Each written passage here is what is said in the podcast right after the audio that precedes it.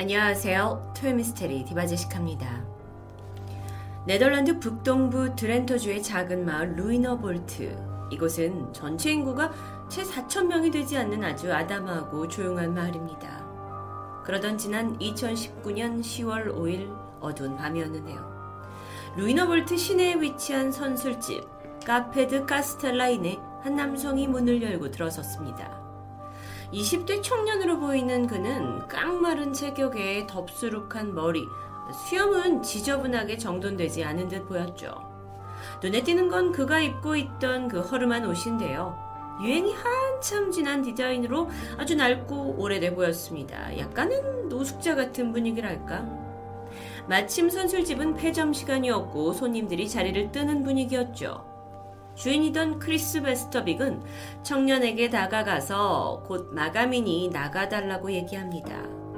그는 잠시 안에 뭔가를 확인하는 듯 두리번 두리번 거리더니 이내 밖으로 나갔고 후련히 사라졌어요. 그로부터 8일이 지난 10월 13일 밤입니다. 또다시 이 청년이 술집의 모습을 드러낸 거죠. 앞서 말했듯이 루이너볼트는 굉장히 작은 마을이기 때문에 술집 주인 크리스는 대부분의 손님들을 기억하고 있습니다. 주민들도 알고 있죠. 그런데 그는 분명 못 보던 사람이에요. 크리스는 이 낯선 청년을 그날 바에서 유심히 관찰하고 있었습니다. 차림새는 지난번과 마찬가지였고 여전히 주변을 두리번거리면서 어딘가 굉장히 혼란스러운 표정을 짓고 있었죠. 바에 앉습니다. 그리고 맥주 한 잔을 시켜요. 받자마자 맥주를 단숨에 들이켜버렸습니다. 그렇게 그가 마신 맥주가 다섯 잔 정도쯤 됐을 때 청년이 문득 고개를 들어서 크리스에게 말합니다. 도와주세요. 아이고, 노숙자였네. 라고 생각하던 차, 상상치도 못한 충격적인 이야기가 들려왔습니다. 저는 집에서 도망쳤어요. 그런데 다섯 명의 제 동생들이 지하실에 갇혀 있어요. 허름한 20대 청년은 자신이 9년째 집에 감금된 채 지내고 있고 지금껏 단 한 번도 학교에 다녀본 적이 없다고 말합니다. 몰래 아버지 돈을 훔쳐서 여기까지 왔다고 말하는데 이 청년에게 또 한 가지 특이한 점이 있었습니다. 바로 그의 외모가 20대였는데도 불구하고 말투는 마치 한 10살 정도의 어린아이와 비슷했다는 점이죠. 술집 주인은 일단 신고를 했어요. 그리고 머지않아 경찰이 출동합니다. 청년이 직접 밝힌 그의 이름은 얀 존 반 도르스텐입니다. 나이는 25살. 경찰이 신원조회를 해보려는 순간 그가 한마디를 덧붙여, 덧붙였죠. 저는 기록이 없을 거예요. 그의 말은 사실이었습니다. 출생정보나 신분에 대한 어떤 기록도 조회되지 않았죠. 그러니까 태어났을 때부터 출생신고조차 되지 않았던 겁니다. 경찰은 곧장 얀이 이끄는 곳으로 따라가게 됩니다. 루이너볼트 마을 시내를 벗어나서 작은 다리를 건넜고요. 때부터 넓은 농지가 펼쳐진 지역에 도달했는데 아니 여기는 경찰들 눈에는 그냥 끝없는 초원만 있는 곳이었어요. 그 앞서가던 얀을 따라가던 바로 그때 눈앞에 불쑥 외딴 농가 한 채가 나타났습니다. 여기가 사방이 숲으로 둘러싸여 있는 덕분에 도로에서는 쉽게 보이지 않는 곳이었는데요. 또 근처에 다른 농가가 별로 없어요. 그래서 멀리서 보면 그냥 이렇게 숲으로 쌓인 외딴 섬처럼 보이기도 했습니다. 그래도 가까이 가보니까 사람이 사는 흔적은 분명 있었죠. 텃밭이 있었는데 각종 채소들이 자라고 있었고 마당에는 염소, 거위, 양, 개까지 자유롭게 돌아다니고 있었습니다. 마당 한켠에 작은 연못도 있는데 거기서는 오리들이 유유히 헤엄치고 있고요. 경찰은 즉시 농가 내부를 급습합니다. 하지만 얀의 주장과는 달리 안엔 아무도 없어요. 그런데 그때 경찰 한 명이 부엌 쪽을 뒤적이다가 찬장 뒤에서 수상한 문을 발견합니다. 그리고 문을 열게 되자 지금껏 봤던 한적한 농가와는 다른 완전히 다른 공간으로 이어지는 비밀 계단이 드러났죠. 문 아래로 그리 깊지 않은 지하가 연결되어 있었습니다. 그리고 그 계단을 따라 내려가던 경찰들은 얀의 동생들로 추정되는 다섯 남매와 마주하게 됩니다. 그들은 오히려 경찰보다 더 놀라면서 당혹스러워 보였는데요. 다섯 아이, 보니까 10대 후반에서 20대 초반, 다 큰 성인이에요. 하지만 행동은 이와는 정반대로 얀처럼 어린아이처럼 구는 것 같았습니다. 그런데요. 경찰이 여기서 발견한 건 다섯 아이들만이 아니었죠. 지하실의 한쪽에는 이게 얼핏 봐도 수만 유로쯤 되어 보이는 현금 다발이 쌓여 있었고요. 좀 더 둘러보니까 지하실 벽에는 커다란 화이트보드가 걸려 있고 여긴 도저히 해석할 수가 없는 미스테리한 그림과 숫자들이 막 검은색 잉크로 휘갈겨져 있습니다. 마치 기이한 추술처럼 보이기도 했고요. 그리고 결정적으로 지하실 한쪽에 놓인 침대에는 중년 남성 한 명이 누워 있습니다. 그의 정체는 67세의 게리트 얀반 도르스텐. 그러니까 구조를 요청했던 얀, 기억하시죠? 이 얀을 포함해서 여기서 발견된 총 6남매의 아버지였고요. 그는 뇌졸증을 앓고 있던 상태였습니다. 게리트는 즉각 체포되었어요. 그리고 아이들은 보호시설로 옮겨집니다. DNA 검사를 해보니 여섯 아이 모두 친자로 밝혀졌고요. 음, 추정 나이는 16살에서 25살. 이걸 왜 추정을 했어야 했냐면, 이 6명 중에 단 한 명도 제대로 된 출생 기록이 없었다는 겁니다. 그렇기 때문에 추정을 해야 했죠. 자, 그렇다면 지금까지 봤을 때 이 사건은 아버지가 수년간 자녀들을 무책임하게 방임한 사건이었을까요?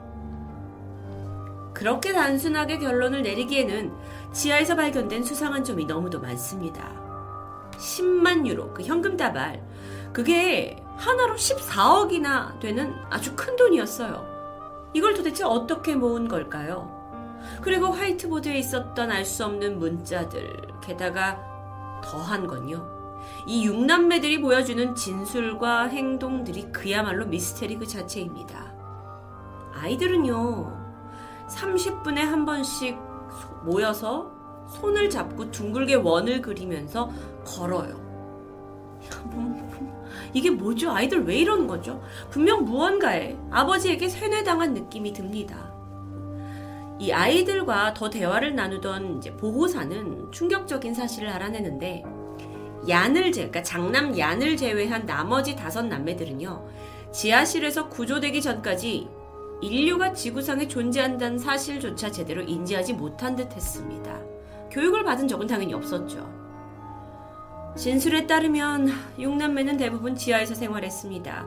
가끔 마당에 나가는 건 허락됐지만 집을 둘러싸고 있는 이 울타리 밖으로 나가는 건 철저하게 금지되었죠.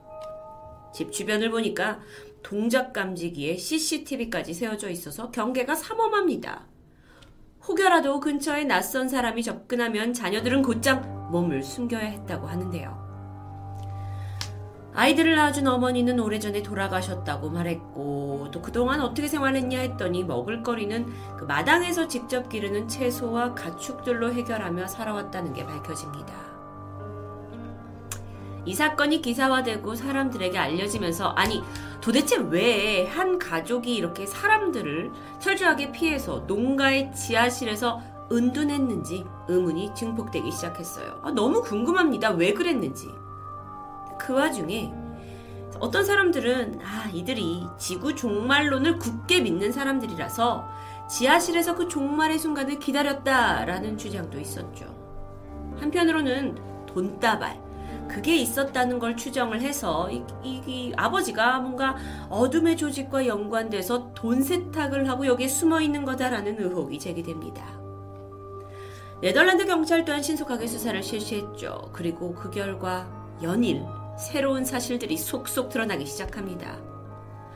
그 와중에 가장 특이한 사실은요. 은둔 생활을 지시한 이 아버지가 정말 아이러니하게도 꾸준히 SNS 활동을 해왔다는 거예요. 그는 존 이글스라는 가명으로 페이스북에 주기적으로 게시물을 올렸습니다. 어, 게시물들을 보면 대부분 농가의 마당 사진이었죠. 그러다가 한 번은 자신이 직접 만든 운동기구라면서 운동하는 걸 올린 적도 확인됩니다. 아, 정말 특이하죠.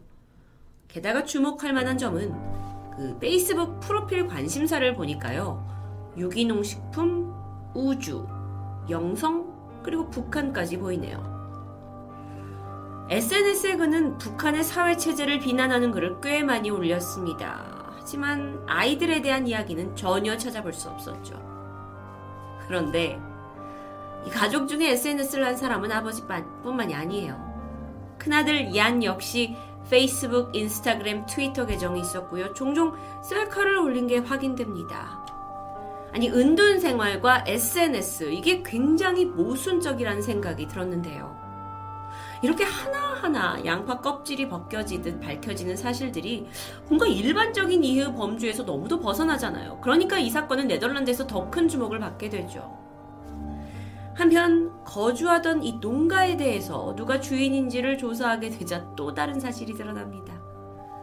원래 주인은 한 노부부였어요. 그런데 9년 전부터 요셉 브루너라는 사람에게 이걸 임대해줬다고 해요. 그리고 늘 정확한 날짜에 월세를 받아왔죠. 그들은 다른 사람이 거주하는지조차 몰랐다는 겁니다. 아, 인근 마을 주민들 역시 그냥 이 집에 브루너라는 사람이 산다더라, 혼자 산다더라, 라고만 알고 있었다고 진술합니다. 아, 그렇다면 여기서 요셉 브루는 대체 누구일까요? 그는 58살의 목수입니다. 그리고 6남매의 아버지 게리트와는 친구 사이인 것으로 밝혀졌죠. 브루는 이 농가에서 약 6km 떨어진 자신의 목공소에서 거주를 했고 일주일에 한 번씩 정기적으로 게리트의 농가를 방문했다고 합니다. 근데 워낙 이 사람이 말수가 없어요. 그래서 그의 동료들 역시 브루노가 그냥 혼자 산다는 건 외에는 전혀 아는 정보가 없었다고 하는데 다만 브루노가 혼자 사는 것 치고는 꽤 많은 양의 휴지나 생필품을 구매하는 걸 좀 의아하게 여기는 정도였죠. 그렇다면 브루노와 게리티의 인연은 어떻게 시작됐던 걸까요? 시간은 2008년으로 거슬러 올라갑니다. 당시 브루노는 오스트리아 사람이었는데 여기를 떠나서 네덜란드로 혼자 이사를 와요. 그런데 마침 그 옆집에 살던 가족이 바로 게리트와 자녀들이었습니다. 음, 브루너의 가족들에 따르면 그가 약간 이상한 망상에 빠졌고 그때 이래로 가족과 연을 끊었다고 하는데 자, 게리트, 그러니까 이 아버지 게리트 역시 자녀들을 제외한 모든 친인척과 연락을 멀리 했고요. 이 두 사람이 이웃으로 만나서 딱 보니까 서로의 공통점이 있었던 거예요.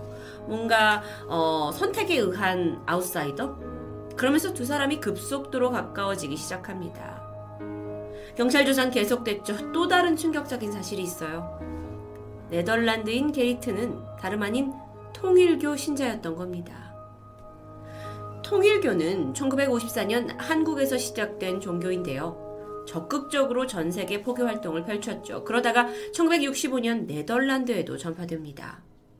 게리트는 이 종교에 심취하게 되었고 심지어 그의 가족들은 게리트가 통일교 신자가 된 후 한국으로 이주를 해서 오래전 사망한 것으로 알고 있을 정도예요. 그 정도로 가족과 연이 없었던 거죠.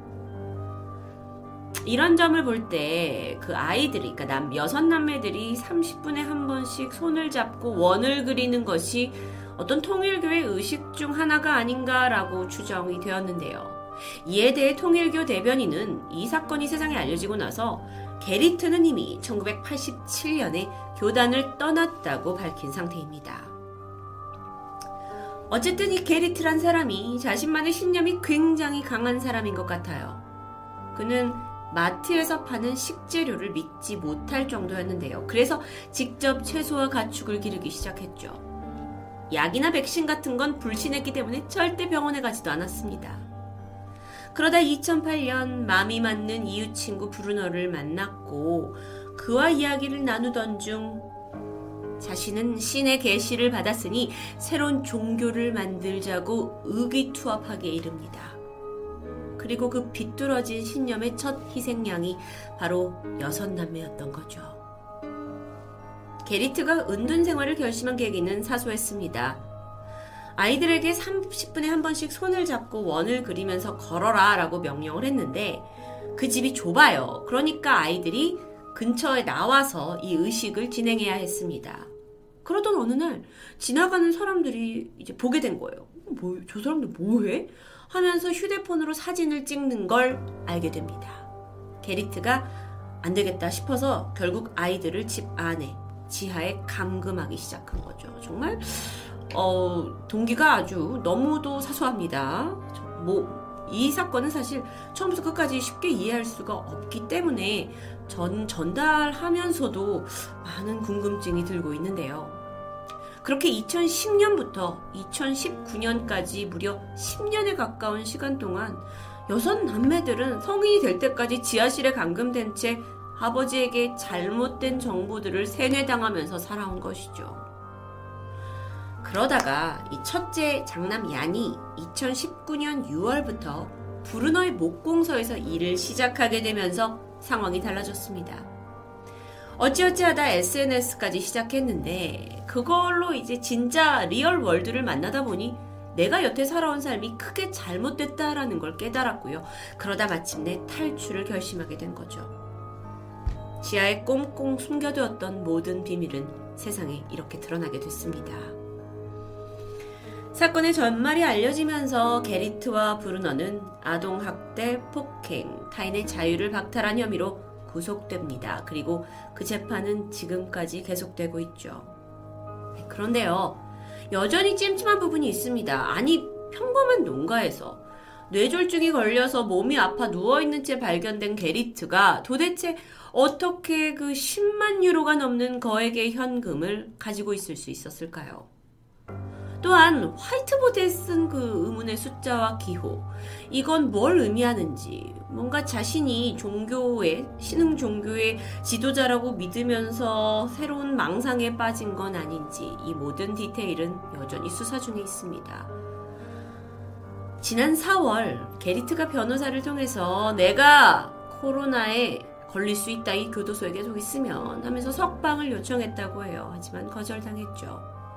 브루노 또한 네덜란드엔 종교의 자유가 있는 거 아니냐 하면서 무죄를 주장하고 있다고 하는데요. 종교의 자유. 그렇다면 은둔 생활에서 벗어난 아이들은 어떻게 지내고 있을까요? 아이들은 보호소를 통해서 이제 옮겨졌는데 어쨌든 성인이기 때문에 뭐 입양되거나 하진 않은 것 같습니다. 그런데 이 아이들 중 장남 얀을 제외한 나머지 아이들은 아버지의 구속을 반대하고 있고요. 여전히 게리트 편에 서서 그를 지지하고 있다고 하는데요. 뭔가 좀 씁쓸합니다.